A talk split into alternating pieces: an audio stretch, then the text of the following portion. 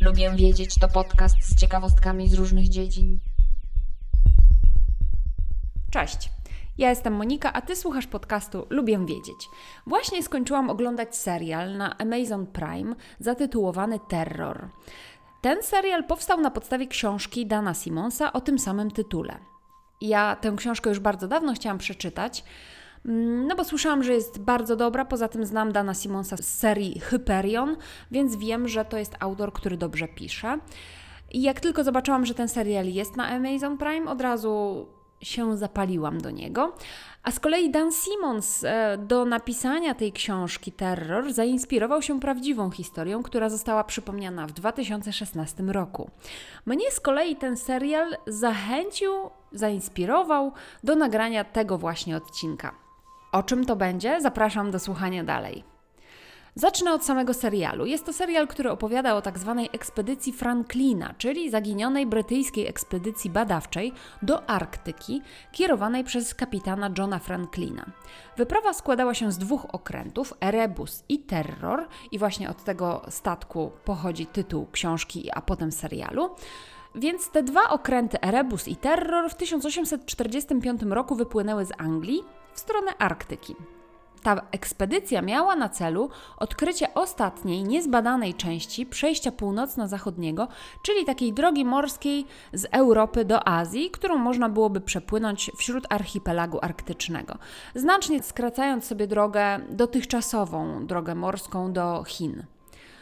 Okręty zostały zatrzymane przez lud w cieśninie Wiktorii, niedaleko wyspy króla Williama. Wszyscy członkowie wyprawy, 129 osób, zaginęli. Od 1848 roku szukano tych statków, co oznacza, że to było 3 lata po wypłynięciu statków z portów Anglii. Przez kilkanaście lat szukano niestety bezskutecznie. Znaleziono zaledwie trzy groby marynarzy, a w XX wieku grupa Inuitów przekazała kilka przedmiotów należących do ekspedycji. Dopiero w 2014 roku grupa badawcza odnalazła wrak Erebusa na zachód od wyspy O'Reilly we wschodniej części Zatoki Królowej Maut w archipelagu arktycznym. Dwa lata później z kolei znaleziono wrak terroru w zatoce wyspy Króla Williama, zachowany ponoć w idealnym stanie. Od tamtego czasu prowadzone są badania, a także wyprawy nurkowe na oba wraki. Na podstawie badań grobów, pozostałości na statkach, wysnuwano różne teorie, co mogło być przyczyną śmierci wszystkich członków ekspedycji, a także jakie mogłyby być ich losy. I to właśnie zainspirowało pisarza Dana Simonsa do stworzenia ponoć kapitalnej powieści, a potem twórców serialu do sfilmowania tej historii. Od razu Wam powiem, że serial jest bardzo dobry, ma świetnych aktorów, między innymi jednego e, z głównych aktorów, którzy grali w serialu Czernobyl. Ma świetną muzykę, kapitalną atmosferę zagrożenia, zimy, ciemności, bo to wszystko dzieje się w, na biegunie polarnym, więc jest tam zimno, ciemno i niewygodnie. I to wszystko jest świetnie oddane. Serial Wam bardzo polecam. Ale w trakcie tego serialu, kiedy go oglądałam, w trakcie tej opowieści dużą rolę pełni ołów, a właściwie choroba wywoływana przez ten pierwiastek, tak zwana ołowica. I to właśnie o niej będzie dzisiejszy odcinek. Ołowica, zwana także saturnizmem, to po prostu zatrucie ołowiem.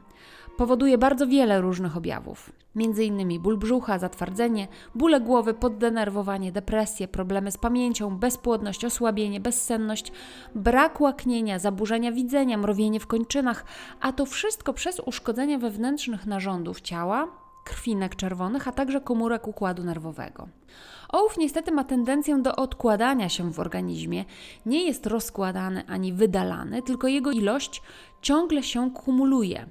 W dzisiejszych czasach źródłem zatrucia może być powietrze, woda, jedzenie lub różne produkty, których używamy. Ołowicę diagnozuje się zwykle badając krew i oznaczając w niej poziom ołowiu. Od 10 nanogramów na decylitr krwi u osób dorosłych można mówić o ołowicy.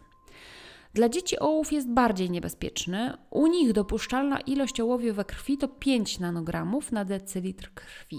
Tak naprawdę ilość ołowiu we krwi może być różna i zależy od organizmu, ale zwykle objawy pojawiają się przy ilości ołowiu powyżej 40 nanogramów i są zwykle niespecyficzne. Obejmują depresję, utratę apetytu, przerywany ból brzucha, nudności, biegunkę, zaparcia, ból mięśni. Mogą także występować złe samopoczucie, zmęczenie, obniżone libido i problemy ze snem, nietypowy posmak w jamie ustnej, a także zmiany osobowości.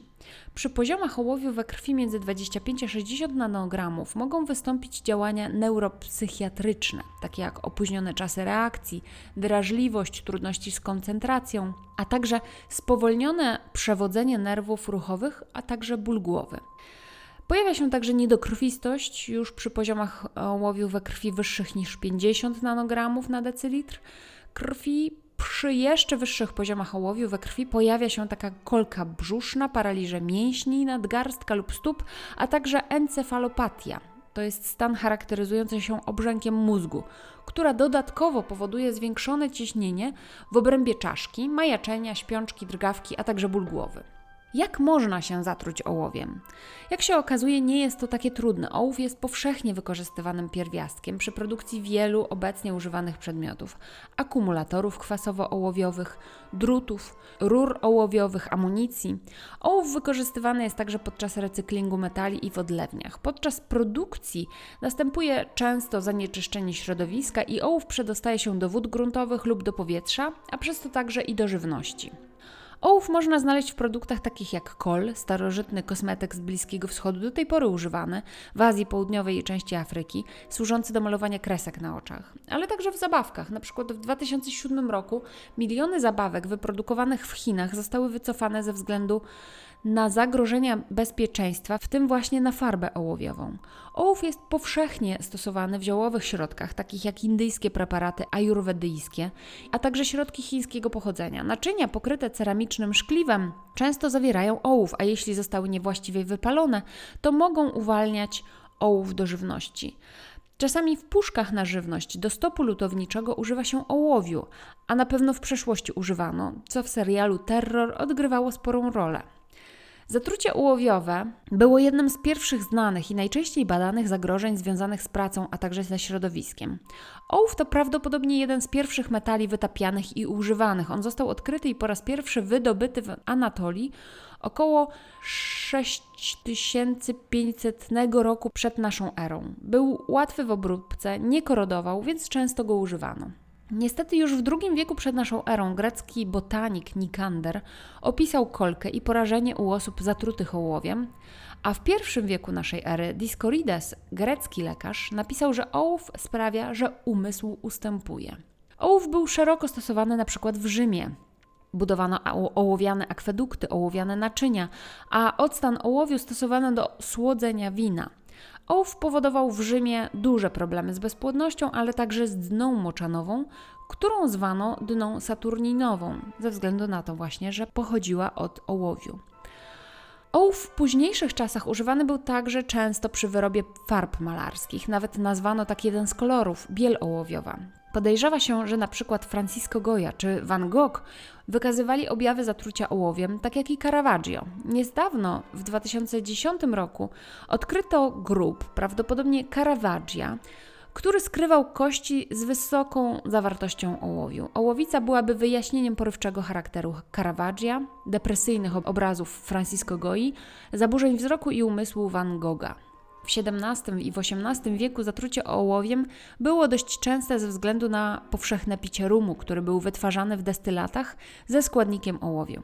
Prawdopodobnie rum, a właściwie ołów, przyczynił się do śmierci wśród niewolników i marynarzy w kolonialnych Indiach Zachodnich.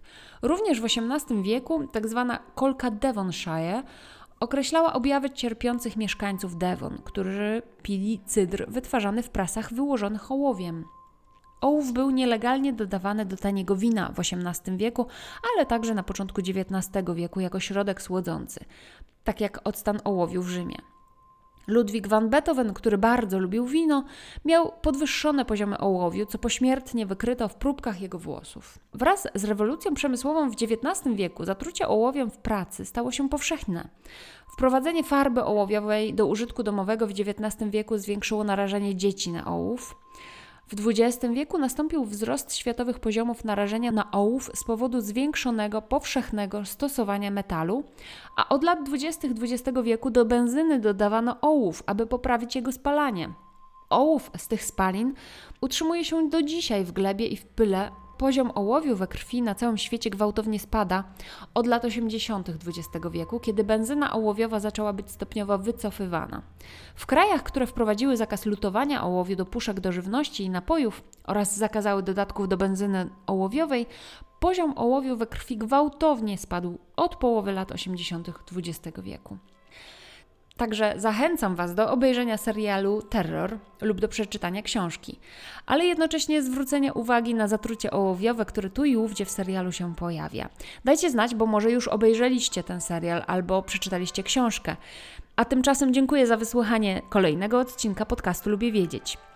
Jeśli Ty także lubisz wiedzieć, to subskrybuj mój podcast w swojej aplikacji, żeby nie przegapić kolejnego odcinka. Zajrzyj do notatek tego odcinka, bo tam zawsze zamieszczam linki do źródeł informacji. Możesz polubić fanpage podcastu na Facebooku lub na Instagramie. W obu miejscach szukaj hasła Lubię Wiedzieć, bo tam zamieszczam dodatkowe nowinki, możesz skomentować każdy odcinek. Zapraszam też na mój drugi podcast Fiszkowa Kartoteka, w którym mówię o książkach. Do usłyszenia, cześć!